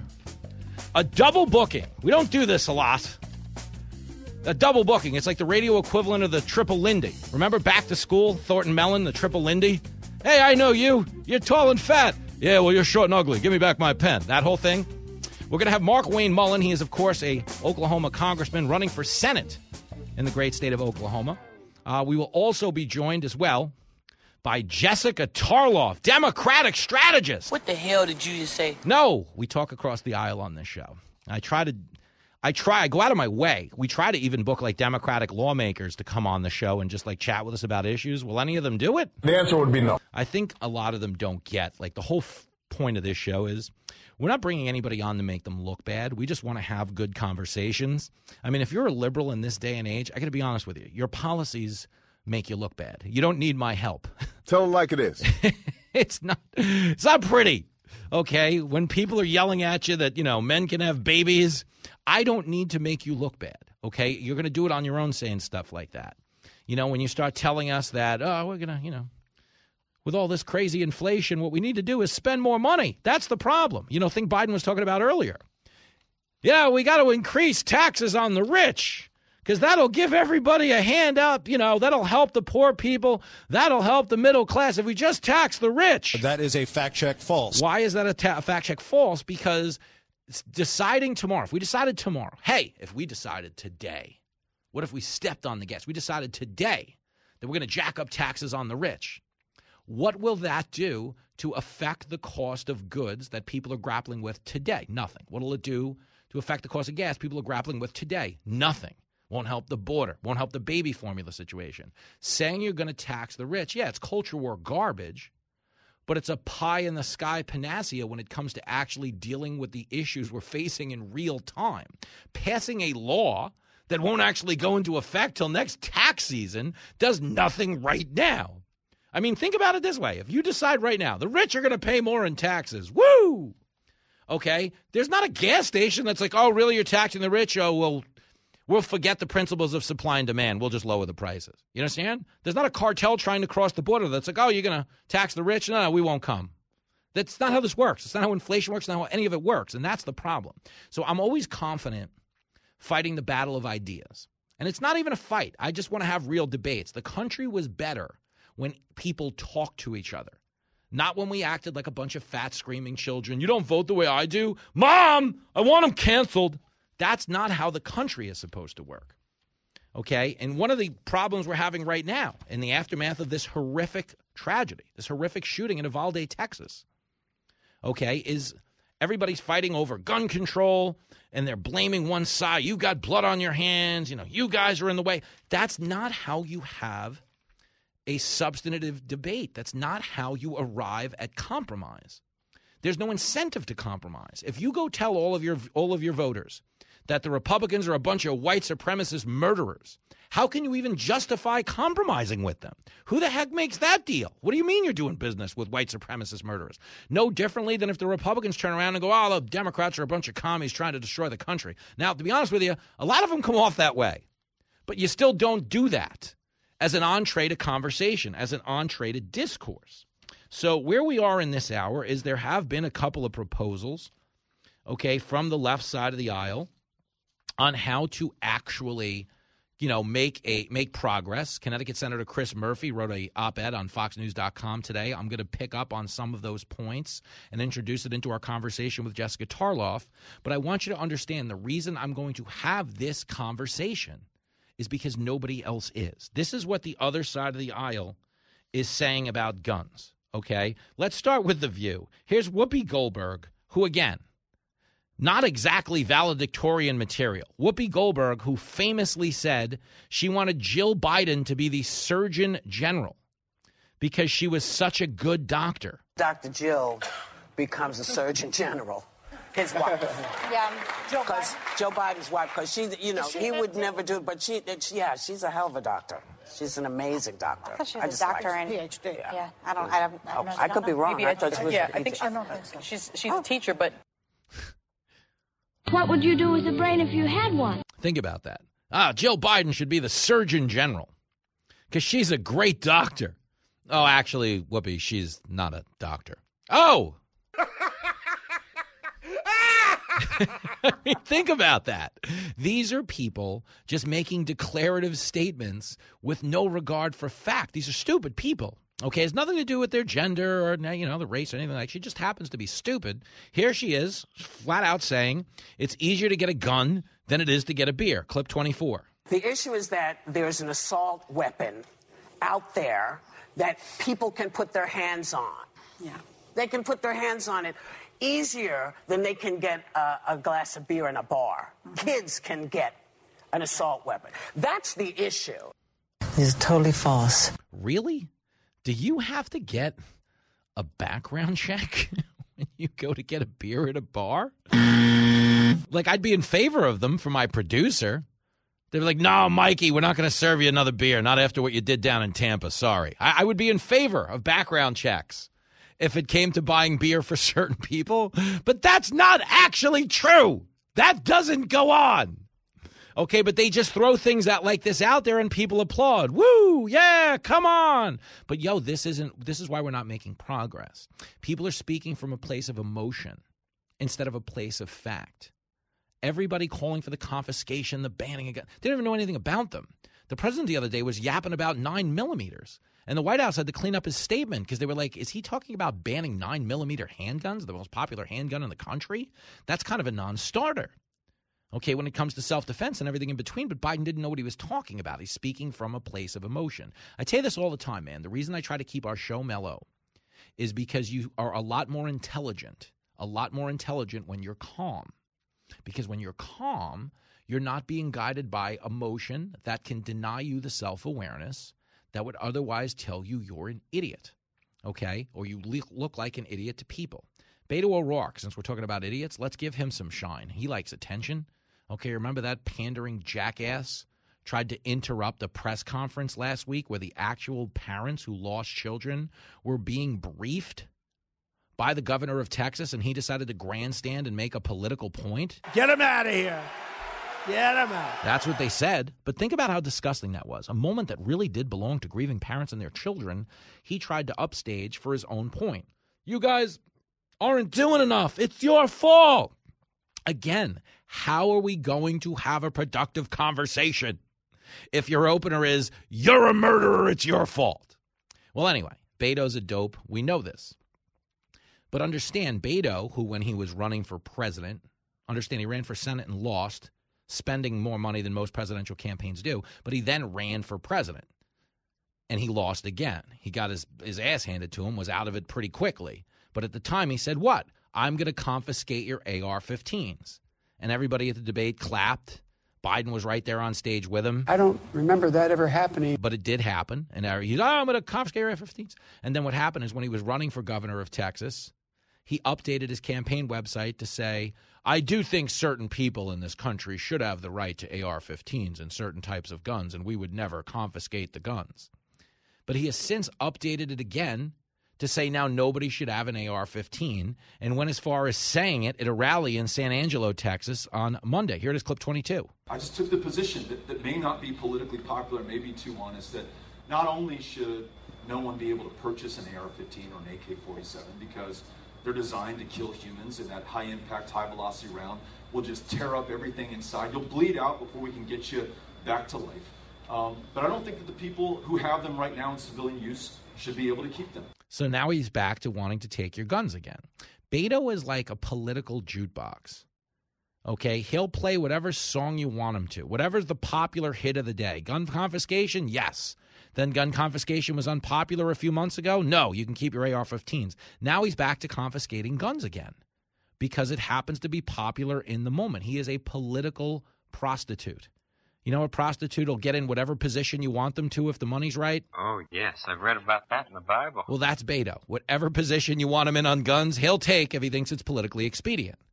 But one of the reasons we're not making progress is because of unprincipled people like him, who are just, you know, this is embarrassing. I'm kind of just playing it to make light of it. People like The View, who have platforms, don't know what they're talking about, who keep slandering the other side, as opposed to offering constructive solutions. Really quick, I want to talk to Scott in Washington because he had a point that I wasn't even going to bring up. Yo, Scott. Yeah. My How's man. it going, Jimmy? Uh, everything's good. Uh, but I, I just want to jump in because my Mikey, our producer, in a rare moment of sobriety, uh, he sent me a note that you wanted to talk about Ron Johnson and the School Safety Act he introduced last year. Yeah. Yeah, he introduced it last year, and it was supposed to put together a clearinghouse um, for um, the FBI, you know, you name it, places, uh, organizations that are experts in protecting you, me, our children, et cetera, et cetera. Um, and Chuck Schumer blocked it last year. And Ron Johnson brought it up uh, last week. I believe it was two days after um, the Uvalde shooting, and Chuck Schumer blocked it again. Now, you know, and, and I've heard some amazing uh, suggestions from um, from callers like myself. I've heard some pretty goofy ones too. But you know what? I, we're not experts. Get the information from the experts. Th- th- They're able to put this information together, and then all the school districts, hospitals, et cetera, et cetera, can put these things that you know experts are putting out there, saying this worked for us. Try it out. Um, if it doesn't work for you, you know, try this. You know what I think, Um, Scott? Really quick, I, I think uh, it's sad, but it's like police reform during the George Floyd summer. I think a lot of these people would rather run on issues than solve them. And that's why it's oh, easier yeah. to just blame the other side and they don't care. But I just want to clarify one point because you're talking about experts. Are you telling me you don't want advice from The View? no. Next no, question. Not at all. oh, Scott, I'm blown away. Uh, well, we'll have this Yeah, conversation. We'll have we'll have this conversation again. This is a real. You do make a really good point, and it's the, it's something that I really want people to consider. Uh, that's why we need to stop having food fights, and we certainly need to stop watching The View. If you could just do that for me, uh, you don't sound like an avid consumer, but if you could just flat out declare on our air that you're done watching The View, I think the audience would feel better about it. So there you go. Back after this. The show that sees through the bull. My response is right, you know, and the stripper really likes you. This is Fox Across America with Jimmy Failla.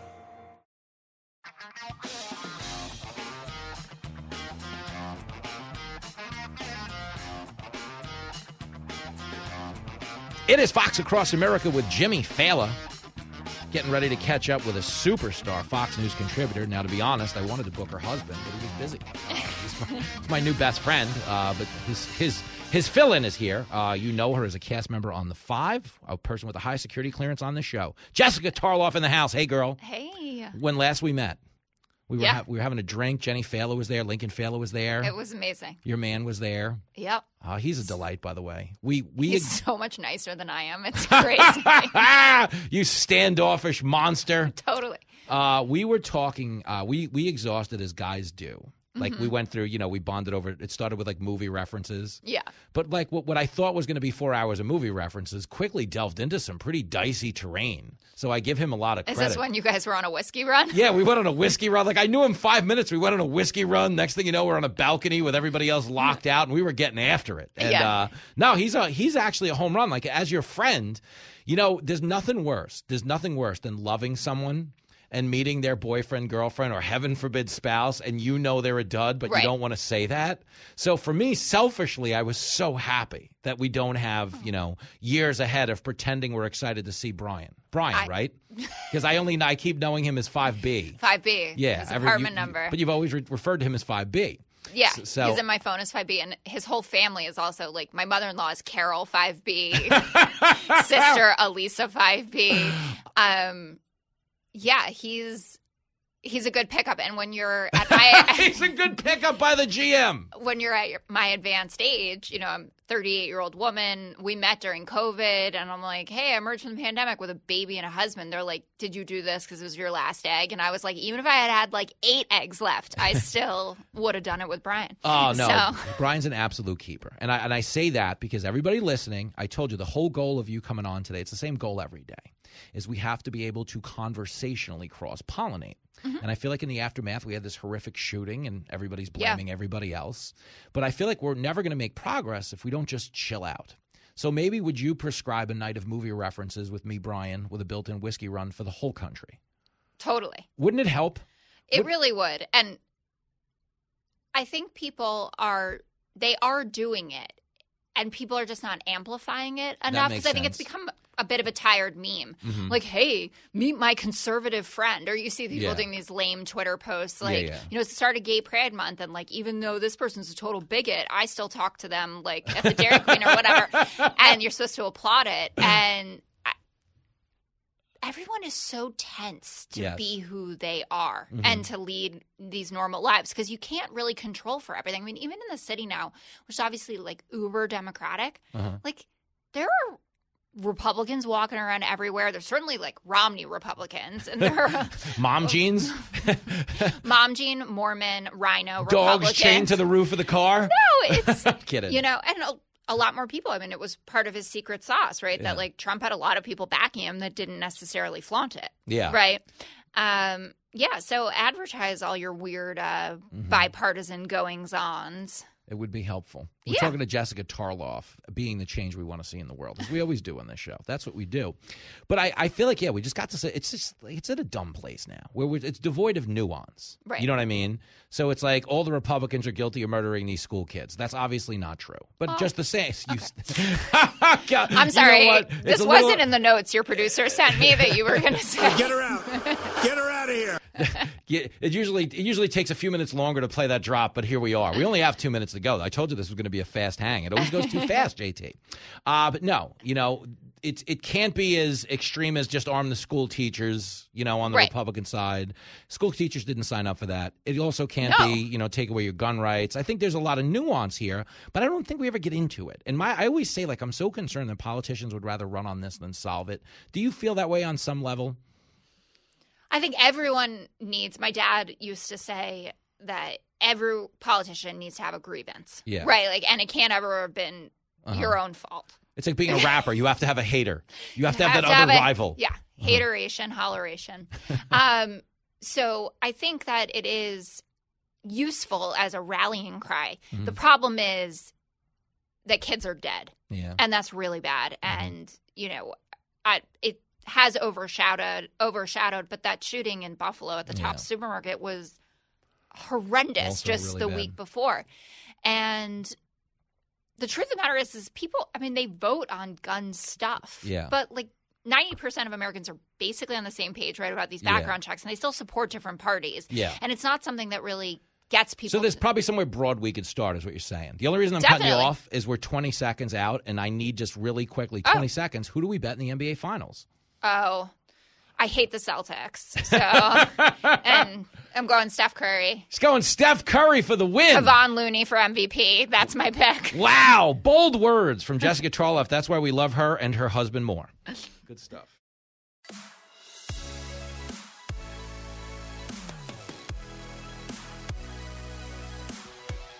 It is Fox Across America with Jimmy Failla, a man who does not have a Senate primary coming up in the great state of Oklahoma four weeks from now. This next guest does, uh, and he joins us now to make sure he's in fighting shape. We're like his radio spar- sparring partner, uh, Representative Markwayne Mullin, back on the show. Hey, man. What's up, Jimmy? How you doing, brother? Good. So, are you getting taped up for this primary? Packing the foil? What's the deal? Man, my hands are already wrapped. I've got it packed nice and tight. My gloves aren't too tight, but they're tight enough to hold everything in place, and I'm ready to go swinging. well, you're on the wrong show because none of us are going to make weight right now.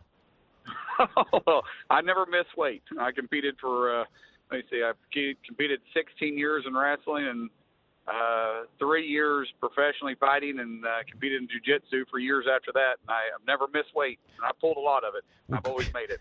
well, good for you. Uh, you know, it's a totally foreign concept. I've competed in a couple of pie eating contests and uh, did get a trophy.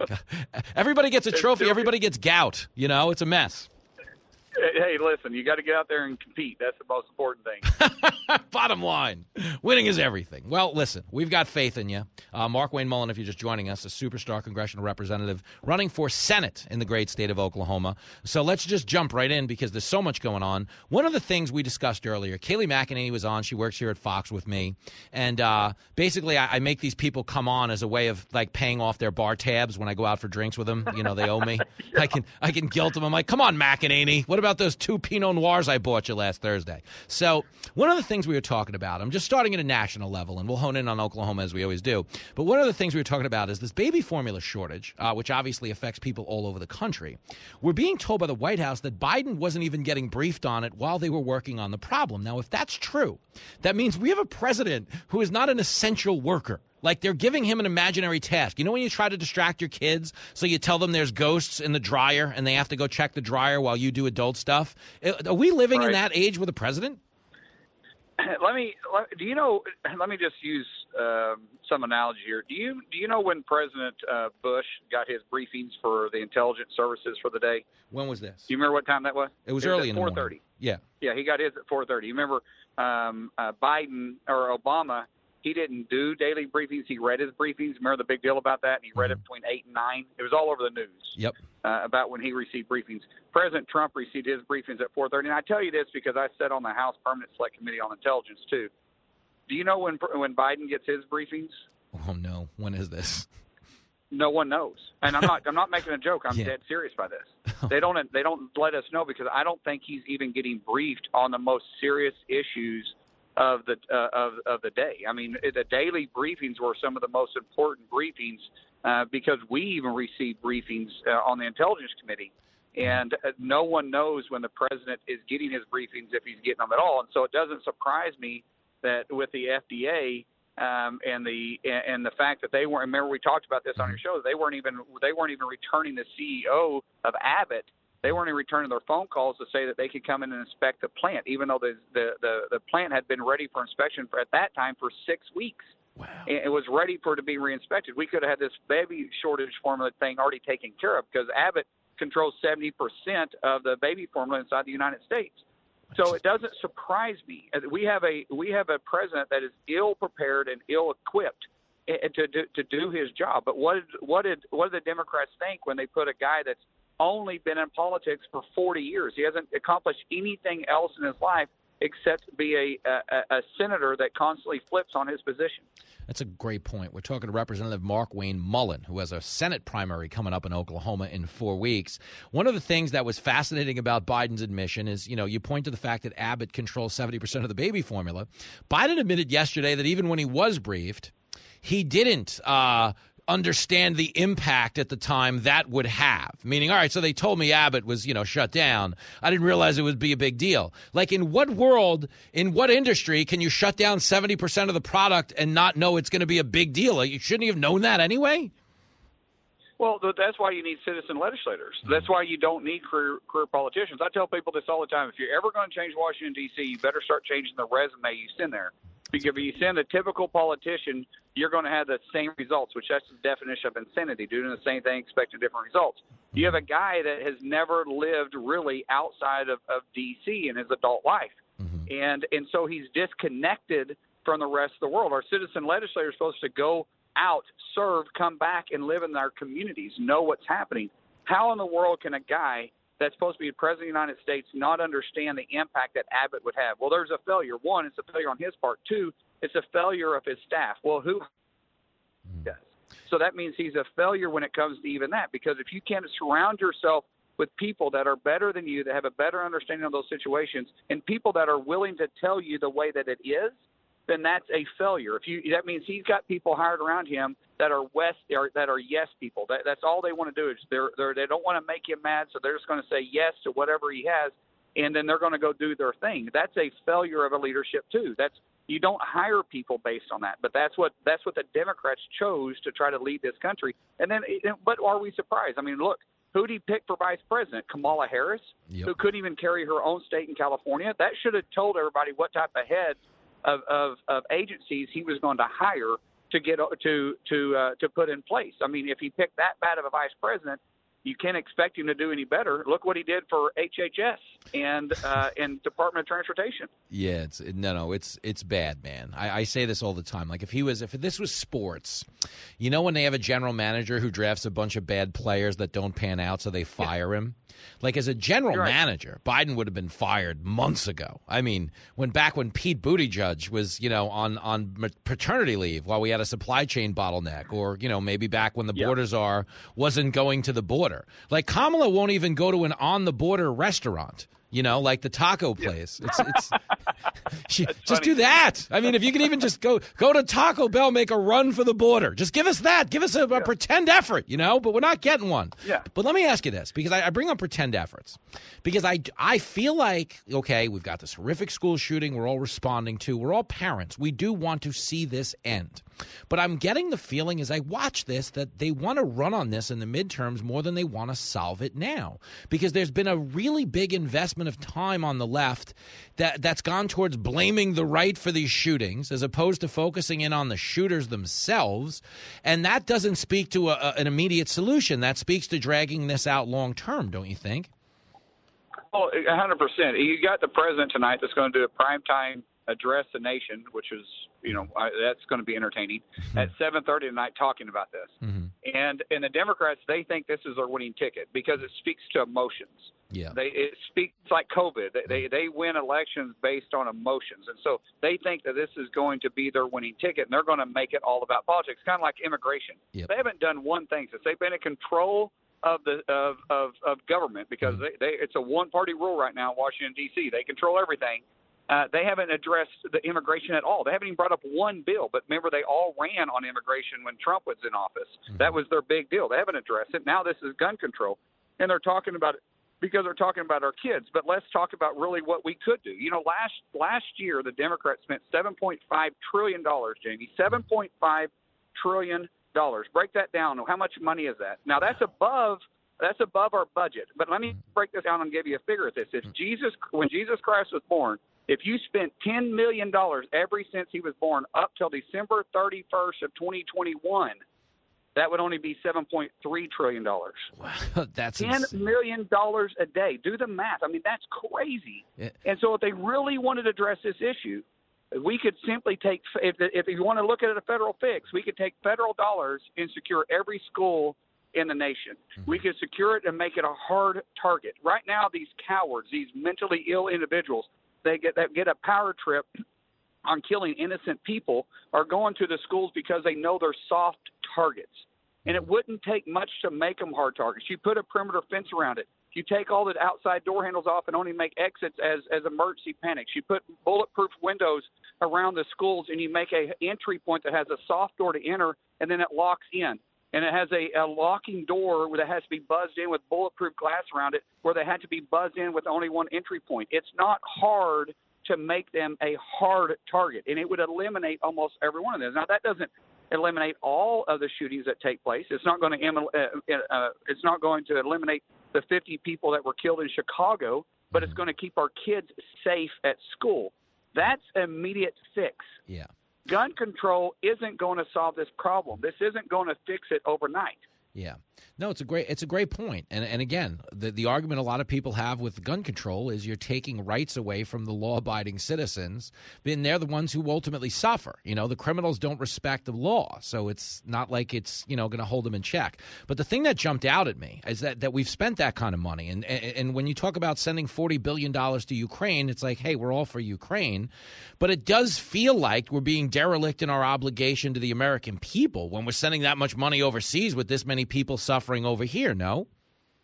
Well, it, it, it for the Ukrainian bill, uh, there's a lot of misnomers on that one. But uh, one thing, not a dollar actually went to Ukraine. A lot of people don't realize that. Most of that money was spent to replace our our munition. The reason this exact bill, this Okay. exact bill, was inside the NDAA, and the Democrats stripped it out. The reason why it had that name to begin with was because uh, Pelosi couldn't get her Democrats to support it in the NDAA, and this is the only way she could bring it to the floor with the national with the uh, her socialist Democrats. So there's a lot of stuff we could talk about that one. Going back to where where we are, they are spending money like it's well, it is printed, but they're spending money because they think that's the way they're going to buy themselves. The, they're Yeah. going to buy themselves the the opportunity because they're going to pay pay for people's votes Yeah. uh, when they're ignoring all the other crises going out there. Once again, it, it's failure It's nuts.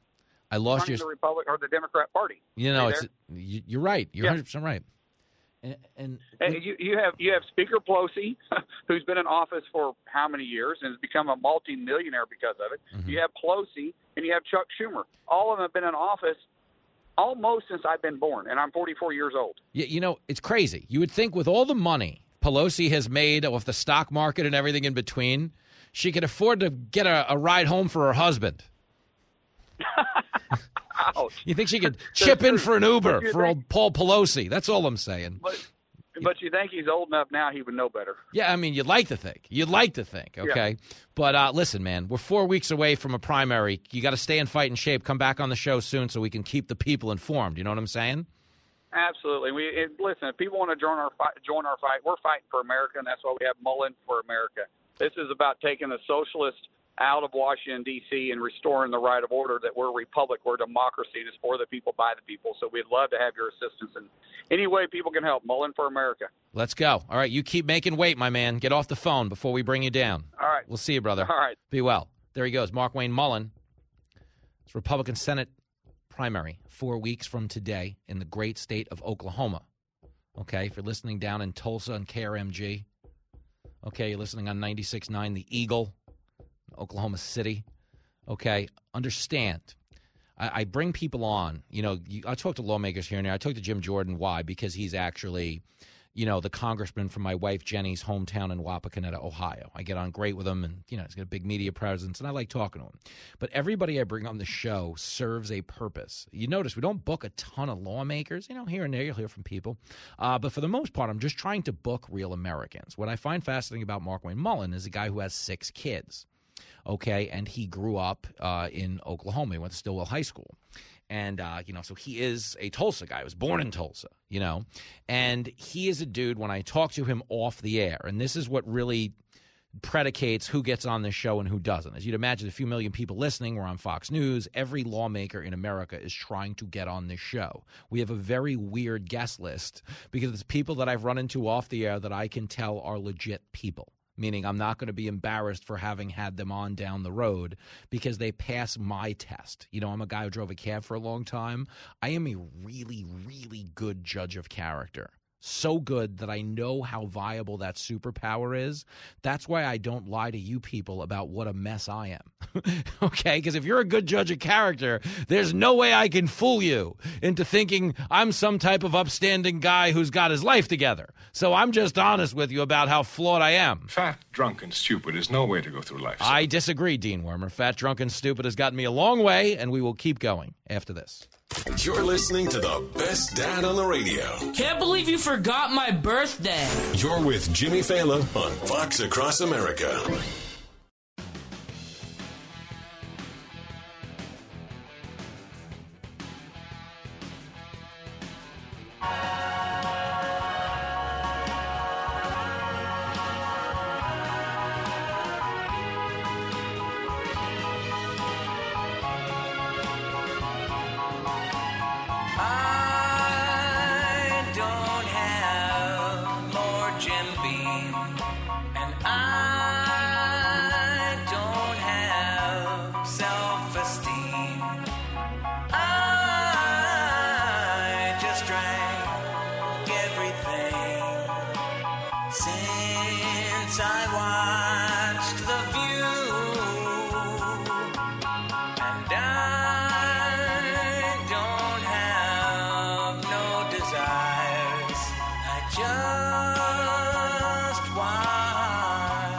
Dumpster fire. I don't have a will to live since I watched The View. The stampede of stupidity continuing across town on The View. I'm going to play you one more clip from The View really quickly. No, God! Please, no! No! No! We got to do it. Uh, here is Tara Setmeyer. Uh, she is on The View. They're all auditioning to fill the old Meghan McCain chair, and they're just saying one dumb thing after another, trying to win over the idiots watching this, the idiots applauding it. Well, I mean, they're only applauding it because the warm up comic is poking them with a cattle prod to make sure they give big reactions to the stupid things they say. But here she is blaming everything Christian, nationalism, God, Trump. Watch this. This is embarrassing. Clip 23. It's part of the Christian nationalism, this Yes. rise in violent Christian nationalism that we have seen, which is Yeah. also disturbing because they find it to be, they use biblical principles, Yeah. they t- pervert them to justify this, which is another problem, particularly in Texas. This is a growing movement. It's God, guns, and Trump, or But God, it's guns, or whatever. it's part always of their this. ethos. There's- The view is awful. Yeah, it's God's guns and Trump. Not even close. You see how she worked Trump in there? Trump has nothing to do with this. This is a kid who slipped through the cracks, who's a lunatic, who is driving around with a bag of dead cats. That's a real thing. Set off all the warning signs. Had nothing to do with God, had nothing to do with Trump. Okay, but here they are again trying to blame somebody besides the shooter. I make this point because I just I want you to understand if there was a lesson from today's show, if you listen to my whole show today, I mean the lesson was anybody can host a nationally syndicated talk show. Obviously, I'm not bringing a lot of intellectual know-how to this dance. But the point is, we're not going to make progress on anything in this country if the first instinct is to blame people besides those that are responsible. Meaning, if there's a shooting and your first response is to blame the NRA or God or Trump or white Christian nationalism, that's the word salad they're throwing out there. But why are they throwing it out there? Because they don't want to solve the problem, they want to win. They want you to like their party more than you like the other one. But that doesn't actually solve the problem. This is a pretend pageant we're competing in, and it gets uglier and uglier by the second. So I say it every day, but today more than ever. Yes, you need to watch me on Tucker tonight, but you need to go wherever you go, be a Republican, be a Democrat, be an independent. Just don't be a